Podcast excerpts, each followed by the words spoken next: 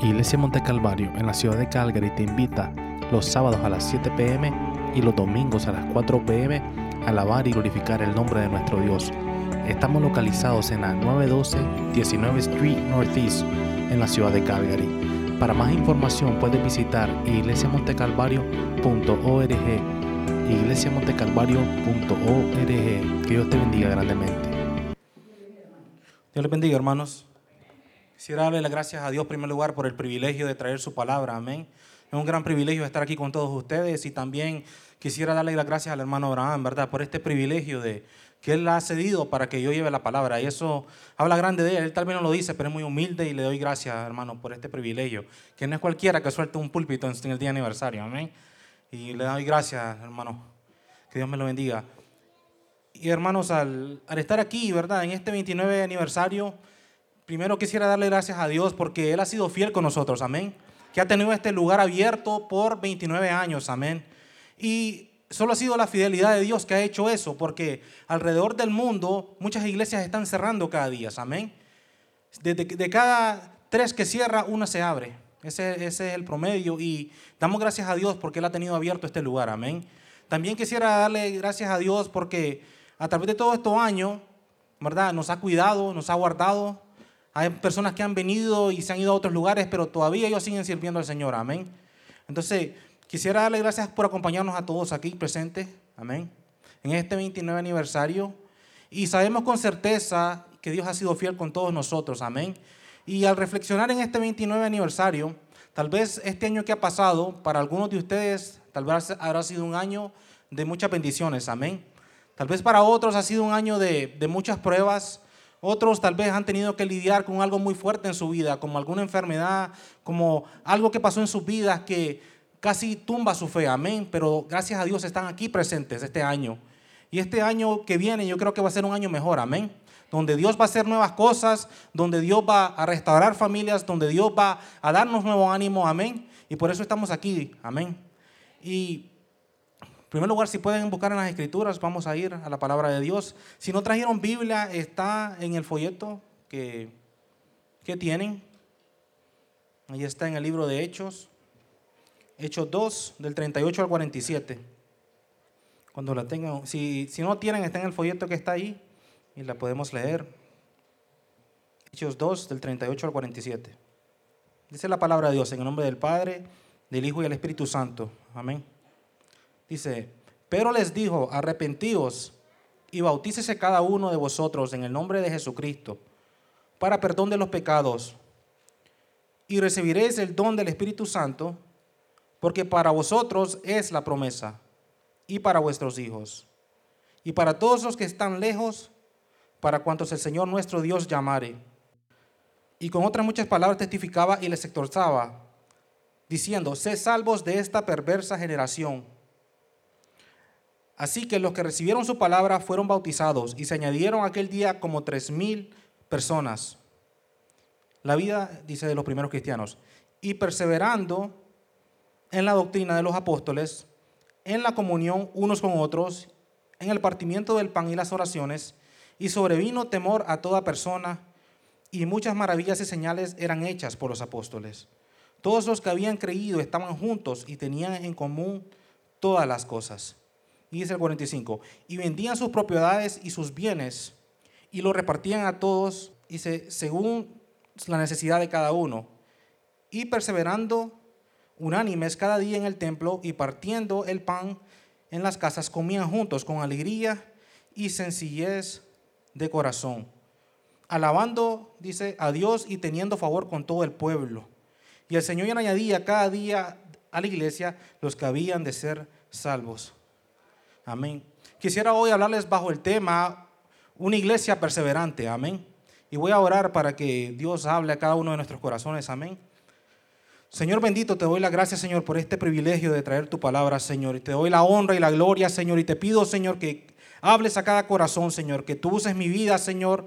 Que tú hables a cada vida aquí presente, Señor, para que ellos puedan entender tu palabra, para que ellos puedan conocerte a ti más, Señor, y para que, Señor, este año sea lleno de bendición, Señor. Bendice cada vida aquí presente, Señor, que nadie se vaya sin ti, Señor, y las personas, Señor, que han venido tal vez tristes, que se vayan alegres, Señor, las personas que han estado tal vez, Señor, desanimados un poco, Señor, que ellos sean fortalecidos, Señor, en este año, Señor, y este año, Señor, que viene, use esta iglesia grandemente, Señor, y todas las personas que están aquí presentes, Señor. Te doy la honra, Señor, te doy la gloria, Señor. Amén. El pasaje que hemos leído, hermanos, eso fue cuando después de 50 días de, en Pentecostés, ellos recibieron al Espíritu Santo que vino. Estaban todos unánimes y después de eso ellos salieron a predicar. Amén. Y al salir a predicar, eh, de eso que leímos ahí, tres mil personas dieron su vida al Señor. Amén. Esa fue donde Pedro va y les predica. Y después miramos que esa iglesia que, que fue ahí, que comenzó en el día de Pentecostés, esa iglesia fue creciendo. Al poco tiempo después, esa iglesia añadieron dos mil miembros más. Y miramos que esta iglesia decía que perseveraban en cuatro cosas que te vengo a hablar hoy. Perseveraban, dice, en la doctrina de los apóstoles, que es la palabra de Dios.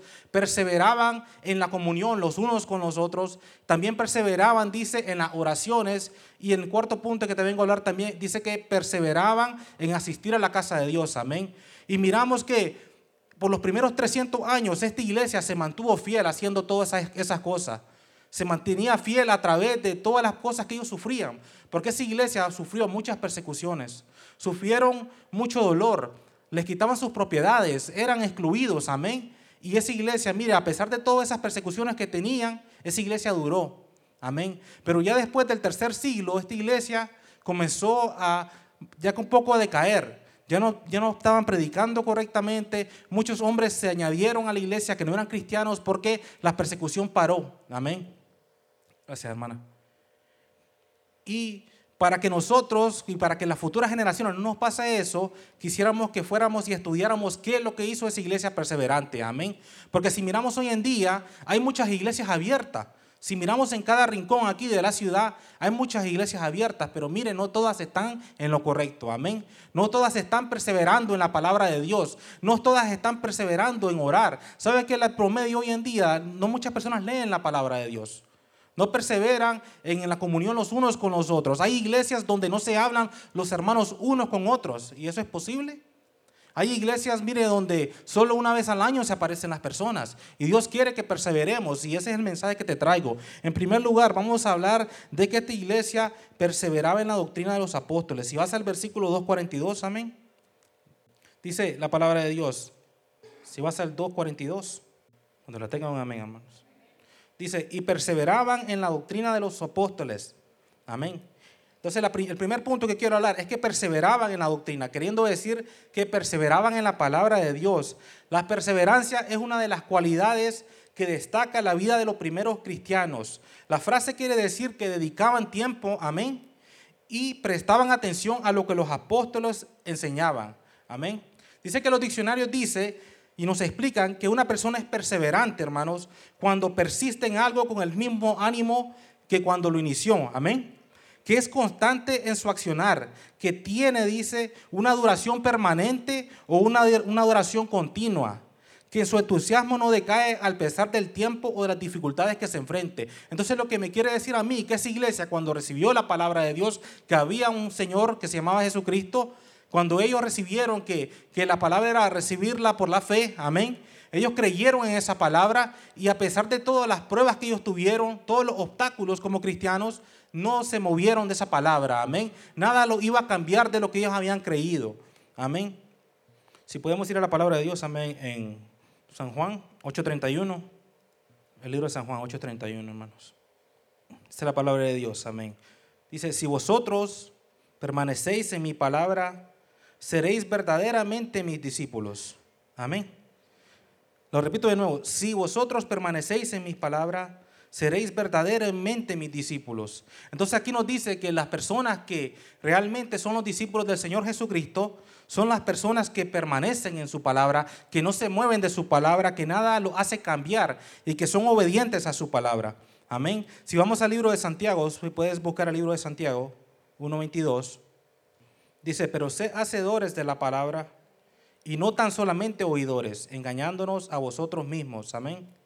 pero sed hacedores de la palabra y no tan solamente oidores engañándonos a vosotros mismos. El problema que está pasando hoy, hermanos, es que muchas personas van y leen la palabra, ¿verdad? Pero no le hacen caso. Y creo que es importante para que nosotros permanezcamos fieles a Dios, amén. Cuando vayamos a la palabra de Dios, tenemos que permanecer en ella y tenemos que obedecerla, amén. Y tenemos que ser hacedores de esa palabra, porque mire, cada aquí domingo que, que se predica el pastor a hablar, estamos haciendo lo que ella dice. Sí, amén. Yo espero que digan amén, que sí, ¿verdad? Pero están calladitos, pero no un amén. Están haciendo lo que, lo que la palabra dice. Amén. Yo creo que eh, si no estamos, pues es tiempo, ¿verdad? De, de comenzar a hacerla. Amén. Dice que, eh, aquí dijo en uno de los comentarios, mira lo que dice. Aquí dice, un hombre se engaña a sí mismo, que piensa que hay beneficio al leer la palabra de Dios sin hacer lo que dice. Pero si un hombre continúa leyendo la palabra y se conforma con lo que lee, Dios bendecirá su acción. Quisiera contarles, mire lo que estaba pasando en la, en la China. En el año 1948, ¿verdad? En, ese tiempo entró el comunismo a, la China. Se terminaron las, las monarquías que habían en ese tiempo y en ese tiempo llegaron, comenzaron a llegar misioneros a, a la China. Amén. Y cuando ellos llegaron a ese lugar, entonces comenzaron a predicar la palabra de Dios ellos, amén. Y fíjese que cuando estaban ellos ahí, comenzaron a expandir el evangelio, predicándola, y en ese tiempo todavía no había comenzado una gran oposición en ese lugar. Entonces, por eso, alrededor de cinco o seis años, ellos comenzaron a predicar la palabra de Dios y en ese tiempo ya se habían ganado como alrededor de 750 mil a un millón de cristianos. Después de eso comenzó el comunismo a crecer grandemente y ¿sabe qué es lo que pasó? Que comenzaron a asolar a la iglesia, comenzaron a cerrar mucha de la iglesia y lo que pasó en ese tiempo, mire, es que después de, que comenzaron a asolarlas, la iglesia se fue debajo de la tierra, y hacían, se fue subterránea, pues ellos tenían sus reuniones debajo de la tierra, donde se reunían ellos escondidos porque no podían predicar el evangelio así en las iglesias. En ese tiempo los comunistas, si los agarraban, mire, los metían en la cárcel. Entonces muchas personas en ese tiempo, porque no se escuchaban muchas noticias, habían pasado como 10 o 15 años y en el año 80 Fíjese lo que pasó. Muchas personas pensaban que esa iglesia iba a estar ya destruida por, la gran persecución que estaba pasando. Pero ya cuando comenzó a, a dejaron entrar ya otras personas y misioneros, fíjese que se, se, había dado cuenta que había entre 10 y 12 millones de, de cristianos había crecido más con la persecución. ¿Y sabe qué es lo que pasó? Y dicen que esa era de las iglesias que estaban abiertas, pero todavía por las persecuciones dice que se creía que había entre 50 millones de cristianos en la iglesia subterránea, hermanos. Entonces imagínense que si no hubieran perseverado, si hubieran dicho, Señor, porque nos estás enviando persecuciones, cuiteamos. Pero esa persona, mire, creyó a la palabra de Dios, fue fiel a través de, la, a través de las persecuciones y ellos pudieron durar, amén. Y entonces un gran problema creo que está pasando hoy es que la gente no quiere obedecer a la palabra de Dios o no saben interpretarla o no dedican el tiempo adecuado para estudiarla, hermanos. Y entonces mire, si entre semana, ¿cuánto tiempo dedican para el estudio de la palabra? No me tiene que decir, no me diga. ¿ah?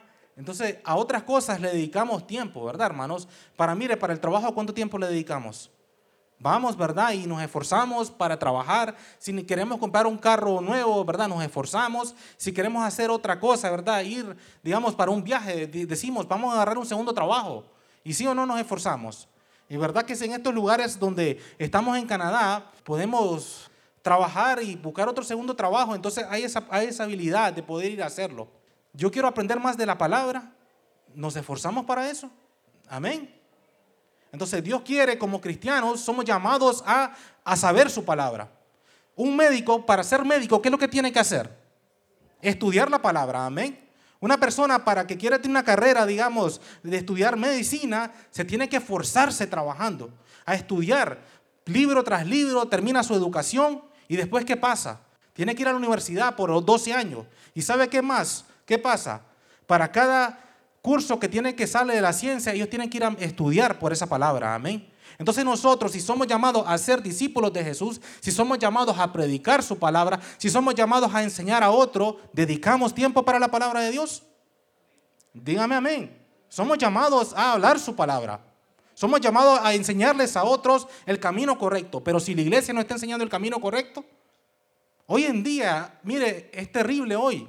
La gente no está cuidando la palabra de Dios.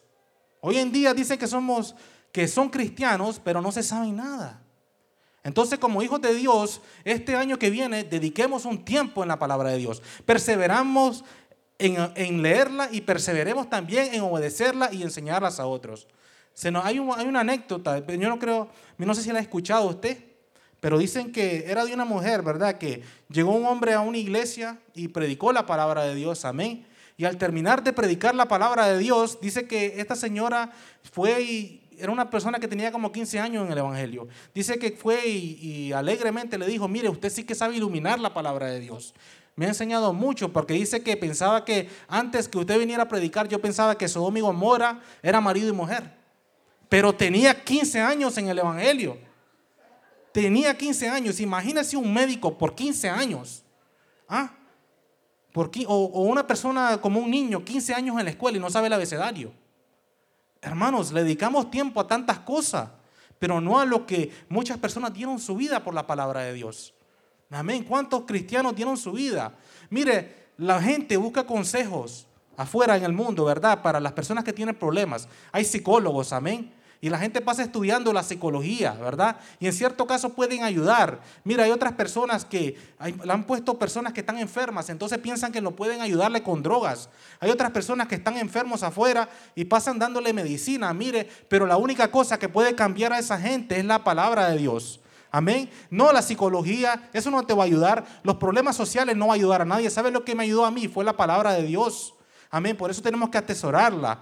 Hay una, mire, este es un, testimonio real de una persona. Una persona, una señora de Nueva York, ella pasó muchos años, ¿verdad? Queriendo, mucha gente le invitaba a la iglesia, pero ella decía, no, no, no es mi tiempo. Cuando tenga más tiempo lo voy a servir. otras personas, ¿verdad? Querían que ella viniera a los caminos de Dios, pero decían, nunca tenía tiempo. ¿Y sabe qué es lo que pasó? Esta persona cuando llegó un poco mayor, ella se comenzó a enloquecer. Y la persona se enloqueció y la terminaron llevando a un manicomio. ¿Verdad? La había perdió, sus sentidos. Como dice la palabra también en Daniel, que uno de los reyes de Babilonia, Nabucodonosor, perdió sus sentidos, también dice.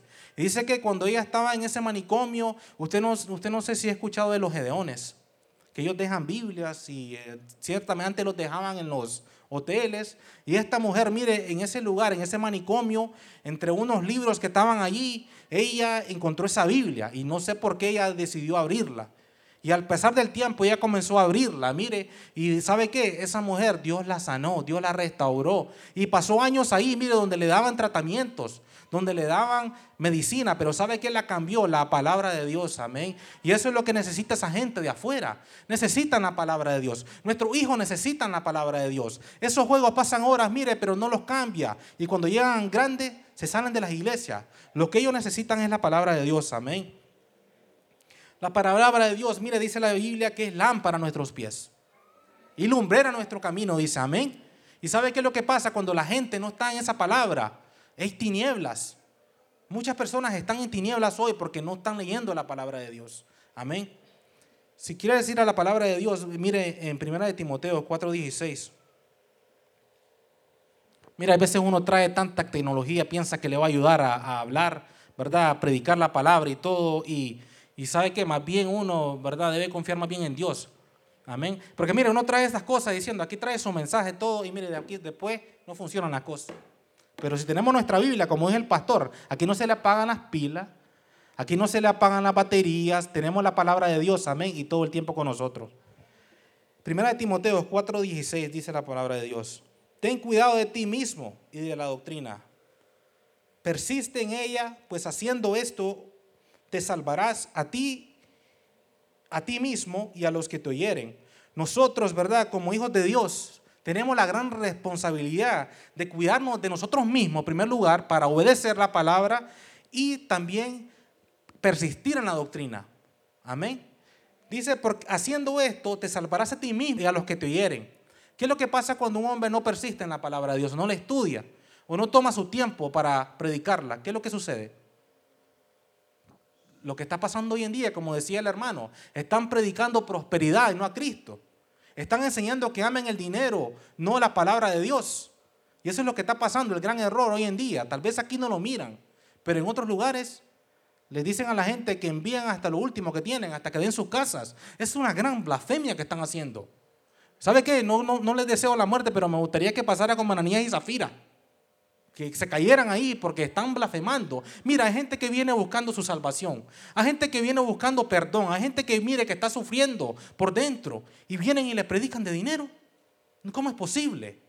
¿Cómo es posible que le pase a esta gente? ¿Verdad? Yo en mis tiempos, cuando todavía tenía dolor en mi corazón, en mi vida, buscando, ¿verdad? Que Dios me perdonara por las cosas que había hecho en mi pasado y que me vinieran a hablar de eso. No, gracias a Dios vine a un lugar donde se hablaba la palabra de Dios. Amén. Si quisiera que fuéramos a primera de Pedro 1.25. Hay mucha gente afuera quiere cambiar la palabra de Dios. ¿Verdad? Le quieren llamar a lo bueno malo y a lo malo bueno. Pero mira lo que dice la palabra de Dios en primera de Pedro 1.25. Dice además, la palabra del Señor permanece para siempre. Y esta es la palabra que por el Evangelio ha sido anunciada. Dice que la palabra de Dios permanece para siempre. El hombre no la va a poder cambiar. Lo que Dios ha dicho, eso es lo que está establecido. Amén. Jesucristo mismo dijo que cielo y tierra iba a pasar, más su palabra no. Amén. Y nunca va a pasear. Si vamos a primera de Pedro, ahí mismo, 2.2. Creo que esto es importante. Mire lo que dice aquí. Dice, deseen con ansias la leche pura de la palabra como niños recién nacidos. Así por medio de ella crecerán en su salvación. Yo tengo una niña, mire, chiquita, ¿verdad? Entonces, cuando estaba chiquita, todo el tiempo quería leche. Entonces dice que de esa misma manera que deseemos con ansias la leche pura de la palabra, como niños recién nacidos. ¿Qué pasa un niño haciendo cuando está chiquito? Comiendo. Entonces, ¿qué es lo que Dios quiere con nosotros? Que comamos la palabra. Amén. ¿Está comiendo la palabra? Y mire, ¿y qué pasa cuando esa palabra es diluida? Imagínate que usted le da a su, a su niño 5% leche y le da el 95% agua. ¿Qué pasa? ¿Cómo crecen? Débil. ¿Cuántos cristianos son débiles? Y Dios quiere que usted sea fuerte. Amén. Entonces la manera de ser fuerte como cristiano, porque mira, hay unos cristianos que cada semana vienen a pedir perdón. Fin de semana vienen a la iglesia, el viernes van al bar. Entonces, ¿qué les pasa? ¿Mm? Cada fin de semana están arrepintiéndose. Entonces lo que necesitan es palabra de Dios, amén. Para que la obedezcan. Amén. Entonces el punto número dos que quiero hablar aquí, dice que perseveraban en la comunión los unos con los otros, amén. Si vamos al verso 2.42, Hechos 2.42. Dice, y perseveraban en la doctrina de los apóstoles, en la comunión los unos con los otros. Amén. Dios quiere unidad, hermano, en la iglesia. Dios quiere fraternidad. A Dios no le gustan las divisiones. Dice que el término griego, koinonina, que se llama para comunión, significa lo que, tiene, lo que se tiene en común. En la literatura secular griega se usaba koinonía para describir el hecho matrimonial y las comidas. En el Nuevo Testamento esta palabra se empleaba para denotar la participación en común o la comunión de los creyentes entre ellos mismos y con Dios. Se nos dice que el Padre ha disfrutado de la comunión, ¿verdad? Con el Hijo por la eternidad, amén. Y también, dice nosotros, podemos tener esa comunión. La comunión o coinonía puede describir la vida compartida en Cristo y en el cuerpo que es la iglesia. Puede describir la vida en común que tiene su fuente en Dios, amén la coinonía o comunión tiene para el cristiano dos dimensiones básicas, con Dios y con los hombres. Estas no se pueden ser separadas. Si una persona tiene comunión con Dios, va a tener comunión con su hermano. No se puede terminar comunión con Dios y no tener comunión con el hermano. Eso quiere decir que usted no puede estar bien con Dios y estar mal con su hermano. Amén. Tenés que estar en amor con tu hermano y amor y tener comunión con el Padre. Y tampoco no puedes tener comunión con tu hermano y estar mal con Dios. Así no, así no trabaja. Ser llevado a la comunión, dice la comunión con nuestros hermanos y con Dios. Pero es una comunión que expresa amor. El amor que aquí se usa para describir en estos versículos que vamos a ver es un amor incondicional y pensativo, que solo se considera el bienestar del ser amado. Es un amor que no se piensa en sí mismo, sino en las personas en el bienestar de los otros. Si vamos a primera de Juan, 3, 14, 16. Mire, porque eso es lo que pasa. Cuando no hay comunión, cuando no hay amor, las iglesias cierran, se separan, se dividen. Porque no se les ha enseñado a que debemos amarnos los unos a los otros. Si vamos a primera de Juan 3, de 14 al 16. Esa es la palabra de Dios. Nosotros sabemos que hemos pasado de muerte a vida en que amamos a los hermanos. El que no ama a su hermano permanece en muerte. Y todo aquel que aborrece a su hermano es homicida. Y sabéis que ningún homicida tiene vida eterna permanente en él. En esto hemos conocido el amor. Dice, en que Él puso su vida por nosotros. También nosotros debemos de poner nuestras vidas por los hermanos. Amén. Necesito de interpretación. Está claro, amén. Si vamos a primera de Juan 4, del 20 al 21, mira lo que dice aquí. Dice, si alguno dice, primera de Juan 4, 20 al 21, si alguno dice, yo amo a Dios y aborrece a su hermano, es mentiroso. Pues el que no ama a su hermano, a quien ha visto, ¿cómo puede amar a Dios a quien no ha visto? Y nosotros tenemos este mandamiento de él. El que ama a Dios, ame también a su hermano. Amén. Eso es lo que va a ser una iglesia sólida, hermanos. Que nos amemos los unos a los otros. Amén. Aquí no es para, mire, yo soy mejor que vos, ni tú mejor que mí. Aquí todos somos iguales. Amén. Y estamos llamados a cuidarnos unos por los otros. Amén. Si vamos a primera de Pedro 1.22. Primera de Pedro 1.22. Dice, habiendo purificado vuestras almas por la obediencia a la verdad, mediante el Espíritu para el amor fraternal no fingidos, amados a unos entrañablemente de corazón puro. Dice, del amor fraternal no fingido. ¿Sabe que muchas personas se van de la iglesia? Dice, porque aquí no me quieren, ¿verdad? Aquí no son amables, me hicieron, me vieron mal, ¿verdad? No me saludaron, Ay, mira, hay muchas personas que son inmaduras y tenemos que tener paciencia con ellos, amén. Pero nosotros como cristianos somos llamados a levantarnos los unos a otros. Quiero hablarte acerca de las divisiones que paran que la comunión no siga en las iglesias. Si vamos a Gálatas 5, 14 y 15. Porque toda la ley está en esta sola palabra se cumple. Amarás a tu prójimo como a ti mismo. Pero si os mordéis y coméis unos a otros, mirad que también no os consumáis unos a otros. Amén. Amarás a tu prójimo como a ti mismo. Amén. Yo sé, mire, yo sé que eso nos pasa en esta iglesia, pero si un día llega a pasar, que nos acordemos de esta palabra. Amén. Porque gracias a Dios estamos en un lugar saludable. Amén. Pero yo vengo a decir lo que Dios me dijo, no lo que yo quiera. Amén. Si vamos a Mateo 5, 23 y 24. Cuando lo tengan un amén. Mateo 5, 23 y 24.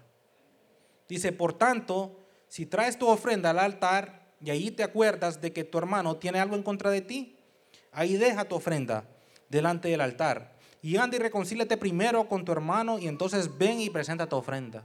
¿Está claro eso?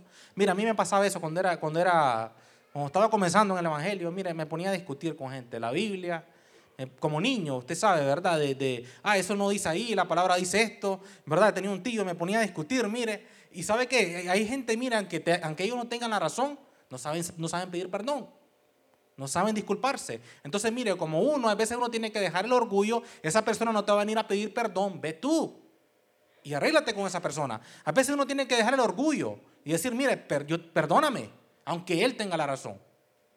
Así es. Tenemos que a veces ir donde esa persona que tal vez nos ofendió, que nos hizo mal. Y nosotros tenemos que ir a pedirle disculpas. A mí me pasó. Yo sé que algunos también lo han hecho. Entonces esa es la manera que va a haber comunión en la iglesia de Dios. Amén. Acerca, quiero hablar también de la comunión. Mire, cuando miramos a alguien en necesidad. Yo sé que muchos de ustedes son muy dadivosos, son muy cariñosos, ¿verdad? pero vamos a leer la palabra de Dios. Amén. Si vamos a Gálatas 6.10. Gálatas 6:10. Así que según tengamos la oportunidad, hagamos bien a todos y mayormente a los de la familia de la fe.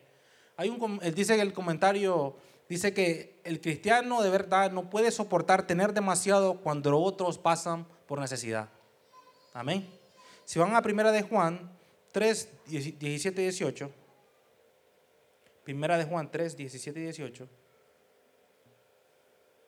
Dice, pero el que tiene bienes de este mundo y ve a su hermano tener necesidad y cierra contra él su corazón, ¿cómo mora el amor de Dios en él? Hijitos míos, no amemos de palabra ni de lengua, sino de hecho y en verdad. Amén. Usted puede decir, ¿cómo es posible eso? Pero mire, la Biblia nos da claro un ejemplo. Usted no sabe si se han leído de Lázaro, el rico y Lázaro. Amén. Una historia que el Señor Jesucristo habló. Dice que todos los días este hombre hacía banquete, hacía fiesta, comía bien.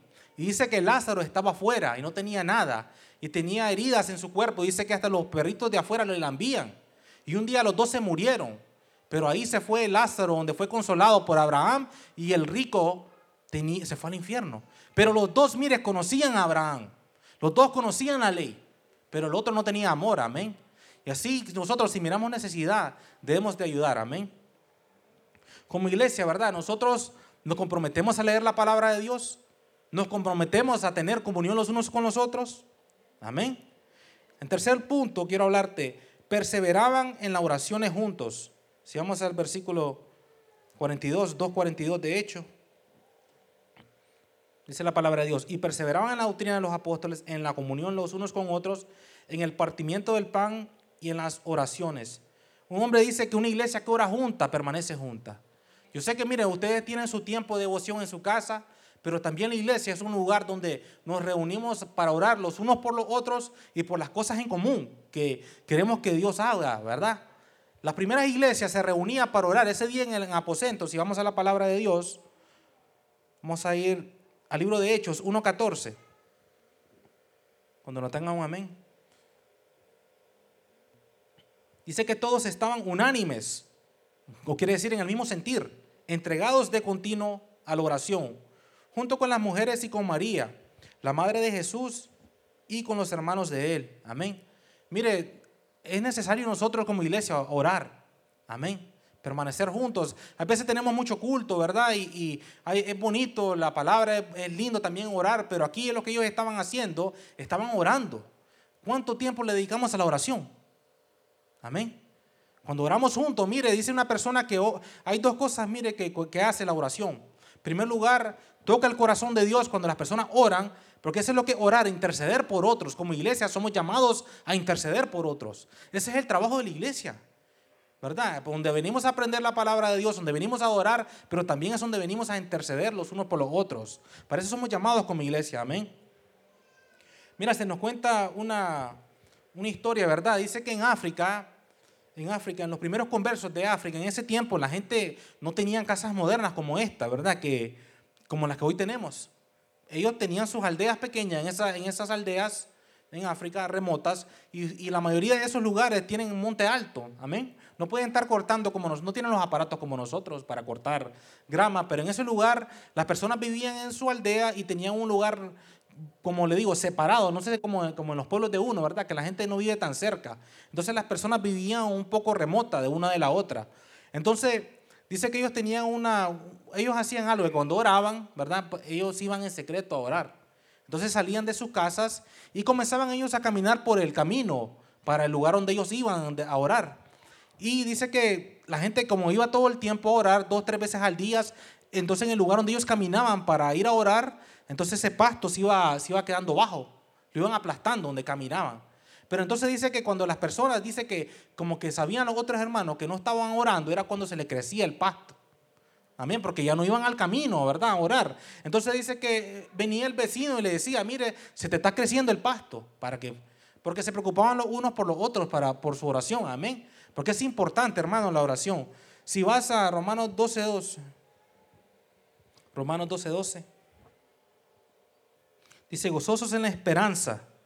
Amén perseverando en el sufrimiento, dedicados a oración.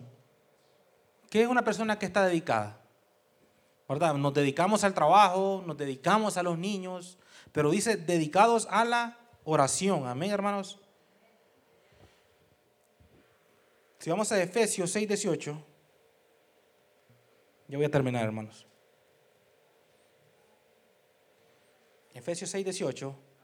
Dice, con toda oración y súplica, orad en todo tiempo, en el Espíritu, y así velad con toda perseverancia y súplica por todos los santos. Amén.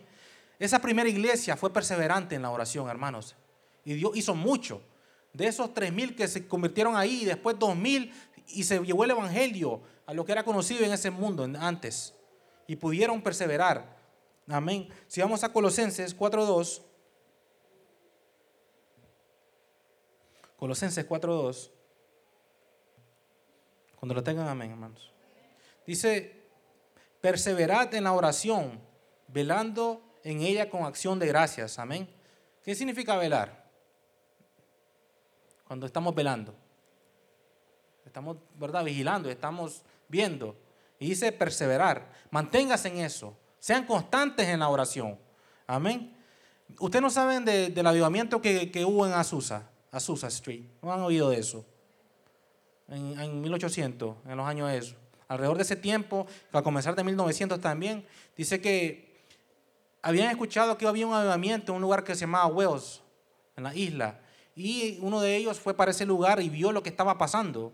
Y le preguntó a uno de los que estaba aquí cómo, cómo habían llegado a ese gran movimiento que estaba del, del, del, Espíritu Santo en ese lugar. Porque miren, en ese lugar de huevos, dice que en ese pueblo que hubo, la gente, mire, se convertían. Fueron tantos que se convertían que cerraban las cantinas. Las mujeres que estaban en la prostitución dejaron de hacerlo. Ya no vendían licor en ese lugar. Entonces, es un gran avivamiento de Dios.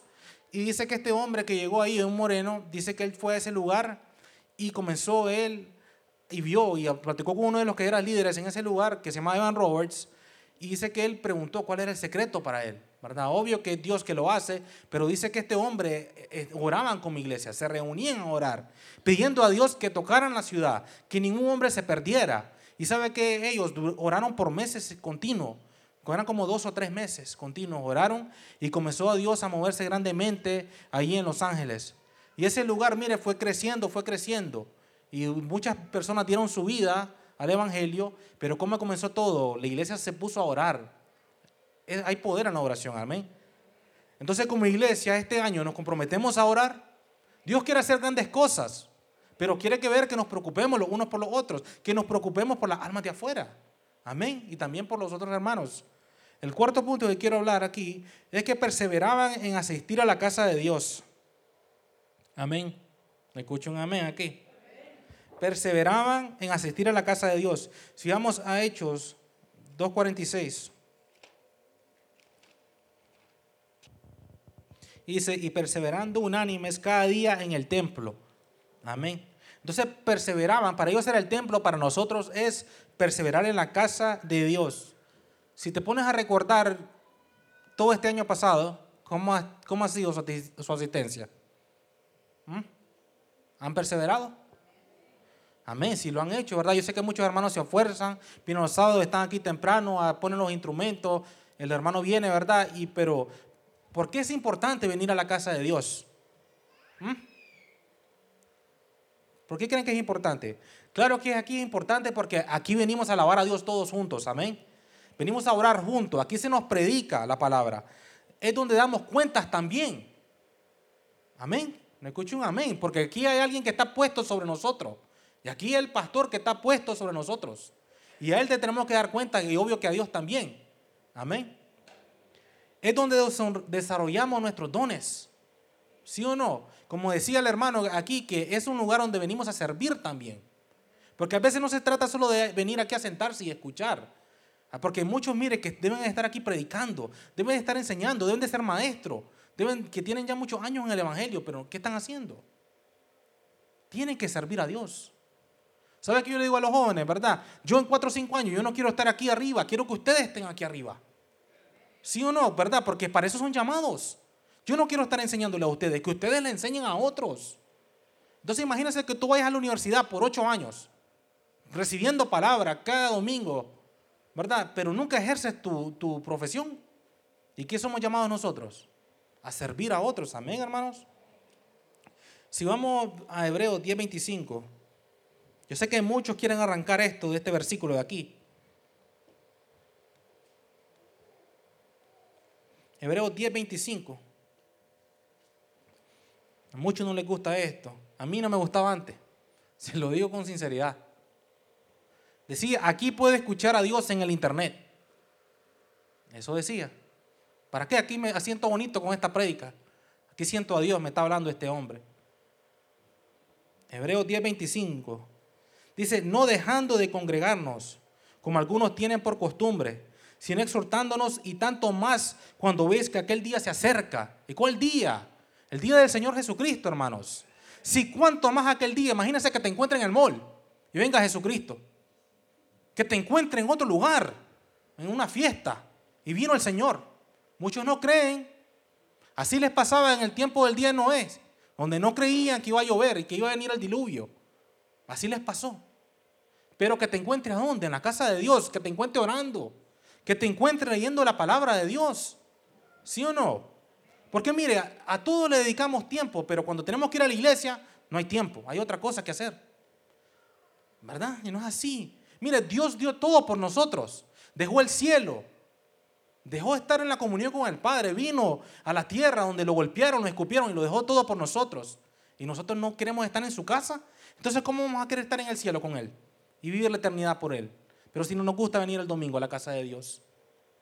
El mejor lugar que usted puede estar cada domingo, mire, es en la casa de Dios. Y si no puede, pues dedique tiempo de oración en su casa, porque algunos tienen que trabajar. Eso es entendible. Pero el tiempo que pueda, dedícase en su casa, lea la palabra, ¿verdad? O, o llame al hermano que lo visite. Perdón, pero el pastor sí está ocupado, pero... Mire lo que dice Salmo 84.10, ya vamos a terminar. Deme dos minutos más y terminamos. Salmo 84.10. ¿Por qué mejor es un día en tus atrios que mil fuera de ellos? Escogería antes estar a la puerta de la casa de mi Dios que habitar en la morada de maldad. Pero aquí le gusta la morada de maldad a la gente. No le gusta la casa de Dios. Se nos cuenta una historia, mire, de una niña porque sus padres se movían de, querían andar de iglesia en iglesia. ¿Verdad? Esta iglesia no me gusta, pero aquí, aquí mucho habla el hermano, aquí no me gusta porque no cantan mucho. Habían peros para todo.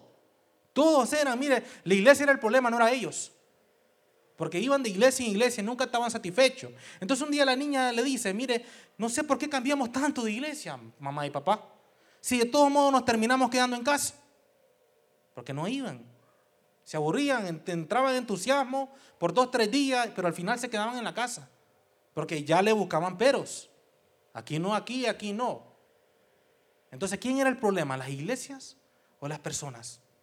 Aquí estamos para hablarte lo que dice la palabra de Dios, no lo que quieres es oír. Si tú te vas a las escrituras, mira, a nadie le gustó lo que decía aquí. Cuando Dios estaba hablando, la gente se molestaba. Porque estaba hablando a que nos compusiéramos, a que cambiáramos. ¿A quién le gusta decir que, que le diga, mire, deja de tomar? Al que le gusta tomar. Deja de gritar al que le gusta gritar. Deja de robar al que le gusta robar. Nadie le gusta que les diga sus verdades.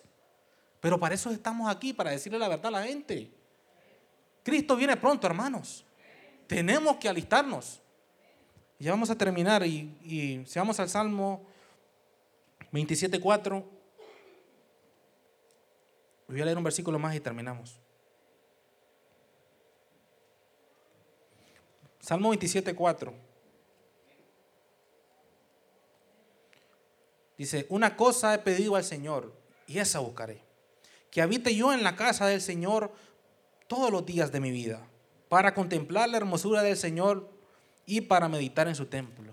Amén. ¿Sabe que mire, antes yo, usted dice que está aquí, que te está diciendo que venga a la casa, era un blasfemo antes que le gustaba andar en fiestas, que le gustaba tomar, que se burlaba de la Biblia, ¿verdad?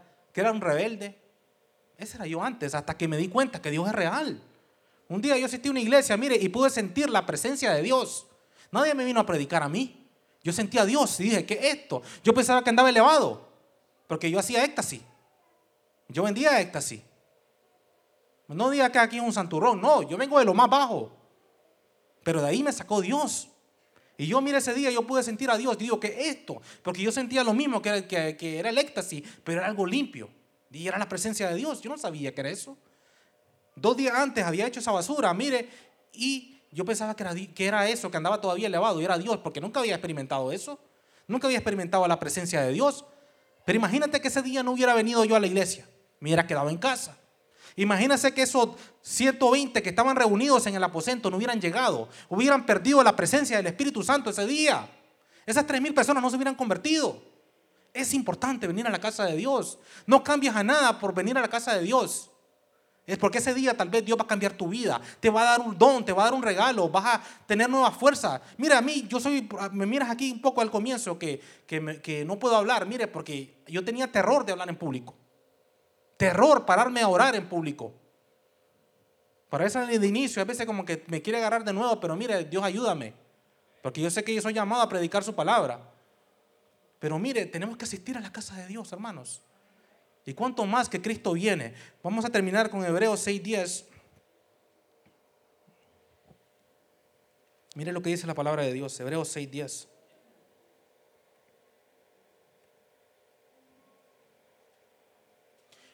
Mira lo lindo de Dios, que cada día Dios nos está esperando, cada domingo aquí con brazos abiertos. Cada domingo Dios está esperándote. No te va a tomar en cuenta lo malo que has hecho en tu pasado. Ya Jesucristo pagó por tus pecados. Simplemente tienes que venir donde Él. Cada domingo que una iglesia está abierta, mire, es Jesús diciéndote te amo. Eso es lo que es, una puerta abierta. Aquí es diciéndote Jesús que te ama, que vengas a Él, que no te pierdas. Cada domingo, mire, es Dios extendiéndote tus manos a través de la persona que está predicando, diciéndote, hijo, no te pierdas. Y cada día le dice que no. Yo te aconsejo, hermano, yo no sé a quién le estoy hablando aquí, que busque de Dios. Dios te espera, Dios te ama. Entonces, cuando miras una iglesia, mira lo que es Dios mismo esperándote, que te arrepientas, amén. Mira lo que dice Hebreos 6:10. Porque Dios no es injusto como para olvidarse de vuestra obra y el amor que habéis mostrado hacia su nombre, habiendo servido y sirviendo aún a los santos. Eso es para ti. Que Dios no es injusto como para olvidarte de vuestra obra y del amor que habéis mostrado hacia su nombre le mostramos como amor sirviendo a los santos. Viniendo aquí cada día le demostramos amor. Cada tiempo que tú le dedicas a estar aquí le estás demostrando amor. Y sabe que dice que Dios no es injusto para olvidarse de eso. Dios mira tu esfuerzo. Dios mira cada tiempo que tú vienes aquí y con la actitud que vienes y Dios lo está viendo. Amén. Y, y eso le agrada a Dios. Amén. Entonces, como iglesia, año 2018, nos comprometemos a estar en la palabra de Dios. Nos comprometemos como iglesia, ¿verdad? A, amarnos los unos a los otros. Nos comprometemos como iglesia a buscar su presencia a través de la oración, a interceder los unos por los otros. Y si nos comprometemos a venir a la casa de Dios, no sea ligero en decir eso. Haz un esfuerzo este año y vamos a ver esta iglesia cambiar. Haz un esfuerzo este año en venir a la casa de Dios, mire, y su vida va a ser diferente. Amén. Entonces vamos a, si quiero, invitar al hermano a que, a que venga aquí, vamos a, orar por todos ustedes. Amén. Voy a orar a cada uno de ustedes y que, que Dios pues, nos dé fuerza. Yo sé que, mire, no es fácil venir a la iglesia. No, no es fácil la vida cristiana, hermano, pero va a valer la pena al final. no sabemos qué día va a venir Jesucristo, pero al final, mire, va a valer la pena cuando estemos con Él. Amén, hermano. Ya no va a haber sufrimiento, ya no va a haber dolor. Usted me dice, hermano, que tú sabes de enfermedad. Por hace dos años estoy un poco enfermo yo, pero aquí estoy. Y así, aún así le predicamos, así le servimos, así le buscamos. Amén, hermanos. Y el tiempo que estemos aquí, hermanos, démoselo con gozo y alegría. Amén. Vamos a orar porque quisiera que nos pusiéramos de pie. Doy gracias a Dios por todos ustedes. Dios les ama, Dios les quiere. Dios lo está esperando a todos ustedes cada domingo aquí y sé que este año va a ser mejor, hermanos. Sé que vienen buenas cosas para esta iglesia, sé que vienen grandes cosas, hermanos, no cosas pequeñas, porque la palabra de Dios dice que haremos cosas más grandes que las que Jesús hizo, porque está en el Padre. Amén. Entonces, damos gracias, Señor, por esta, este día que tú nos has permitido, Señor. Te doy gracias por cada uno de mis hermanos, Señor, que están aquí presentes, Señor. Y, Señor, pedimos tu bendición, Señor. Te damos la honra y la gloria, Señor, porque yo sé que este año vienen cosas grandes para la iglesia de Monte Calvario, Señor, y para las otras iglesias, Señor, porque antes de tu venida, Señor, grandes cosas van a suceder, Señor. Ayúdanos a ser fiel, Señor, en tu palabra, Señor. Ayúdanos a comprometernos a no cambiar tu palabra y dedicar tiempo a ella, Señor. Ayúdanos, Señor, a amarnos los unos con los otros, Señor, a cuidarnos los unos por los otros, a orar los unos por los otros, Señor, y más que todo, Señor, asistir fielmente a tu casa, Señor. Te pido que tú bendigas, Señor, al pastor Abraham, Señor. Que tú, Señor, lo uses grandemente, Señor, este año, Señor. Que tú cada día le des una palabra fresca, Señor. Yo sé que este hombre, Señor, es fiel contigo, Señor. Ha pasado un gran tiempo aquí sirviéndote, Señor, y ha sido fiel contigo, Señor. Yo te pido que lo uses grandemente, Señor. Que tú lo cuides, Señor. Que tú guardes, Señor, a su familia, Señor. Que tú, Señor, lo bendiga grandemente, Señor, y a cada líder que está aquí en la iglesia, Señor. Use esta iglesia grandemente, Señor, para tu honra, para tu gloria, Señor. Te doy gracias, por Señor, por cada joven, por cada que está aquí, Señor, por esos muchos niños que están viniendo a la iglesia, Señor, que son el futuro, Señor, que tú nos ayudes a cuidarlos, Señor, a amarlos, Señor. Y, Señor, que este año, Señor, hagan milagros, Señor, hagan sanidades, Señor, que los demonios sean echados fuera, Señor, que haga grandes cosas en este lugar, Señor, que haya derramamiento del Espíritu Santo, Señor, que hagan dones, dones de lengua, Señor, este año, Señor, que haga grandes cosas en tu iglesia, Señor. Yo creo, Señor, que tú vas a hacer grandes cosas, Señor, y te damos la honra y la gloria, Señor, que va a ser un año de bendición en el nombre de Jesús, Señor, dejo al pastor. Amén.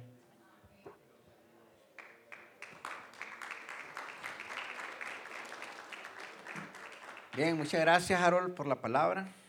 Muy buena palabra. Dios te bendiga. Pueden sentarse. Eh, quería eh, saludar al hermano Adrián, pastor de la iglesia Nueva Jerusalén. Bienvenido, hermano, juntamente con los que le acompañan. Tenemos a otro pastor por allá, al hermano Fernández, Dios me le bendiga, bienvenido en el nombre del Señor. Y cada uno de ustedes que nos han visitado y que nos han honrado con su presencia y pues le damos también gracias y le decimos que Dios les bendiga. Esta iglesia, hermano, eh, no solamente ha caminado estos 29 años, sino de que una de las grandes satisfacciones que yo he podido sentir últimamente, hermano, es de que el día que yo me tenga que ir, no me va a preocupar quién venga aquí al púlpito, a, la iglesia, a ser el pastor. ¿Sabe por qué? Porque Dios está preparando a Harold para el ministerio, está preparando también a Roxana para el ministerio, así que no hay ninguna duda en mi corazón. Así que Dios te bendiga, Harold. Mire que Harold él está al momento juntamente con su esposa trabajando con los jóvenes de la iglesia. Puede ser la primera iglesia pequeña que tiene Harold. Eh, en el desarrollo de su ministerio, pues Dios le va a dar más cosas todavía. Lo mismo a Roxana. Roxana tiene un ministerio aquí en la alabanza. Pues Dios la está preparando ahí también para hacer grandes cosas. De tal manera que Dios me les bendiga a cada uno de ustedes en este 29 aniversario le doy gracias al liderazgo de la iglesia, a los diáconos, a las damas, a los caballeros, a los jóvenes, a los hermanos y hermanas que trabajan en misiones, a la escuela dominical. Y si hay algún algo que se me olvida, pues ya saben, ah, evangelismo. Bueno, esa ya es una tarea de todos. Eh, también queremos agradecer a los hermanos que nos han ayudado en cada evento que realizamos a los hermanos que tienen que nos ayudan ahí arreglando ahí abajo, a las hermanas que de manera voluntaria, de manera muy fraternal, con amor, pues preparan los alimentos. Y gracias a los hermanos que han venido. Al terminar, todos están invitados para que compartamos unos alimentos. Así que en esta tarde yo los invito a que oremos. Vamos a ser despedidos pero no se vayan sin antes compartir con nosotros ahí abajo. Padre, en esta preciosa noche, Señor, le damos la honra y la gloria solo a usted. Gracias, Señor, por este 29 aniversario de Iglesia Monte Calvario. Gracias por los hermanos y hermanas que nos visitan, por los amigos que nos visitan. Y gracias por su buena palabra, la cual nos exhorta a que perseveremos en la doctrina, Señor, a que perseveremos en la comunión unos con otros, en el partimiento del pan y en las oraciones y en la asistencia a tu casa, Señor. Gracias por hablar a nuestras vidas, Señor. Gracias porque su palabra tiene poder y usted es el único exaltado en este lugar, Señor. Bendice a las iglesias que nos visitan, a cada amigo, cada hermano, cada familiar que ha estado con nosotros en esta noche y te pedimos que bendiga los alimentos que han sido preparados precisamente para celebrar, Señor, con alegría en el corazón este 29 aniversario, Señor. Gracias, Señor, por todas tus bendiciones. Y pedimos entonces que tu bendición, Señor, para cada vida, cada corazón, Señor. En el nombre de Jesús, Señor, oramos. Amén. Jehová guardará mi salida, mi entrada desde ahora y para siempre. Amén. Dios les bendiga.